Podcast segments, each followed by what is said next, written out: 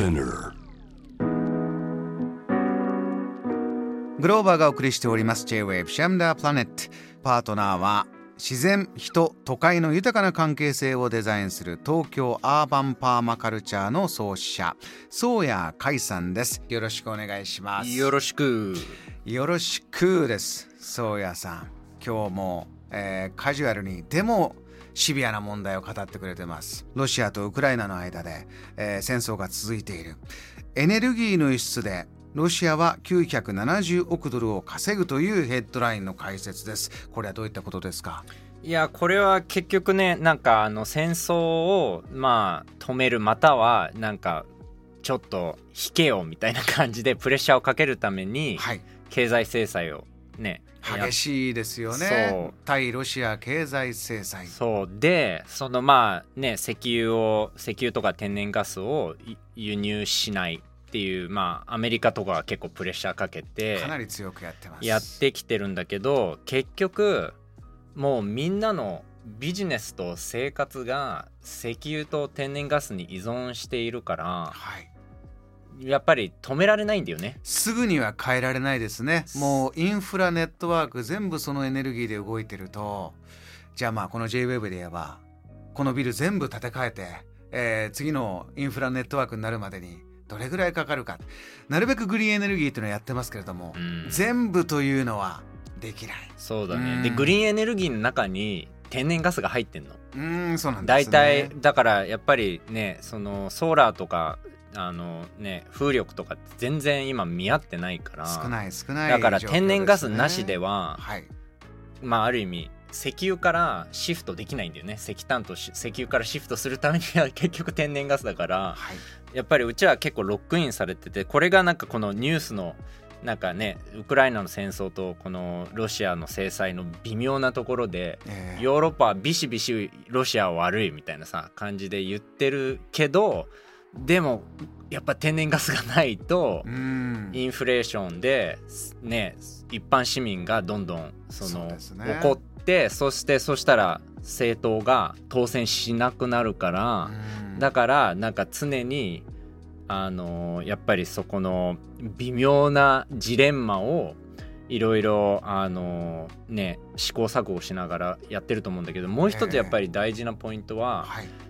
その間に気候変動っていう巨大な人類のあの行方をすごく影響する事態がもう何十年前も傾向が出てたのが着々と続いていてそれでもうせウクライナの戦争でもうそれどころじゃないっていう状況になってしまい気候変動の話題がそもそものもう扱えなくなっているっていうかなりやばい状況が起きてるんだよね。あのー温室効果ガスをうん。みんなで削減しないととこうエネルギーシフトをやっていきましょうという動きは例えばヨーロッパでは一番それこそ大きかったエリアですけれども、ね。今おっしゃった天然ガスの、えー状況も一番ダメージが大きいから、そうするとじゃあこのままいけば今目の前で暮らしている人たち特に貧しい方たちからダメージが来るから、うん。じゃあイギリスとか、まあ、ドイツフランス豊かと言われる国でももちろん格差はあって目の前に暮らしてる貧しい方からじゃあ暖を取れないクーラーがつけられないとなるとこれは大変だ。ではこの化石燃料どうにかして今使う状況は続けなければいけない。こっちに政治が考えなきゃいけないというこういう難しいことになってきましたよね。いやーもう本当にまあ前から難しい問題でだから全然解決できないんだけどあのーやっぱりまあ僕は2001年にあのーまあアメリカで同時多発テロ事件が起きた時にええあのこういう石油とか環境の課題に興味を持ち始めてそれでそこから活動する中でアメリカがイラクをまあ侵略しに行ってで最初にあの取りに行ったの油田なんだよね。あそうでしたか。であのやっぱり戦争と化石燃料と気候変動って切り離せない問題なんだよね3つとも。で僕たちがあの化石燃料からやっぱりの依存から自分たちを解放するまでは戦争を止めることは結構難しいしうん気候変動を止めることもすごい難しいからまあその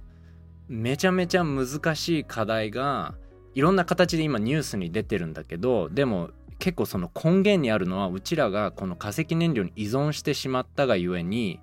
いろんな歪みに手を貸してしまっているなんていうの何も悪気がないんだけど暮らしとビジネスで手を貸してしまっていてで政治家はちょっとがんじがらめなんだよね。すぐには止められない今の暮らし、うん、でもゆっくりゆっくりでも変えていかないといけないんだけれどもまた大きなインパクトある戦争が起きてしまって、えー、さあということなんですけどこの例えばヘッドラインでいうところの、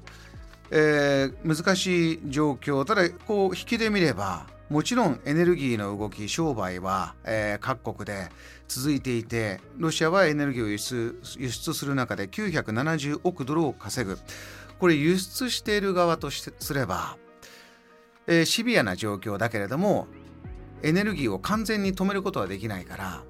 少し高くてもどこかから買わなければいけない、うん、輸出してる方はむしろえー、利益は上がってる。こういうニュースが出てきたということなんですか？そうだね。まああのロシアは結構インドとかにまさに今売っていてでインドにその原油っていうのかな？を売ってそれで生成されたものはその EU の経済制裁に入ってないループホールがあるらしいのね。ロシアから直接は入れないけれどもインドから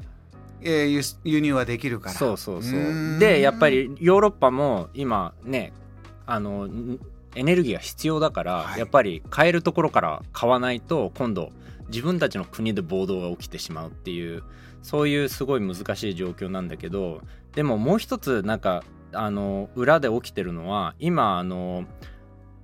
シェルとかエグゾンモービルっていうねあの石油会社がめちゃめちゃ儲かってんの。うんうん、で、えっと、シェルは去年のその四半期に比べると3倍儲かってんの今。エネルギー価格の高騰で、えー、こういった大きな世界、まあ、いくつか言われてますよね、うん、石油メジャーと言われているようなところは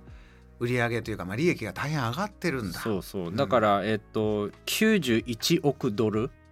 の儲けがあの今シェルはあの仕入れていてでエグゾンモービルも去年の四半期の2倍に儲かってるから実はこのインフレーションを大きく影響してるのがこの利益の部分でもあるんだよね。だから足りないんじゃなくて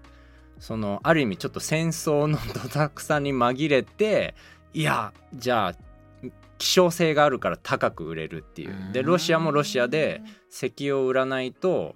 戦争ってお金がかかるから売れないと今度戦争ができなくなっちゃうからっていうなんかいろいろそういう歪みがこの化石燃料の動きを見ていくとなんかあらわになっていくんだよね。そこの利益が合致しているからこの高値でエネルギーが、えー、高止まりしているのかもしれないこういった、えー、このニュースから、えー、ソヤさんの分析が見えてきました。JAM The Planet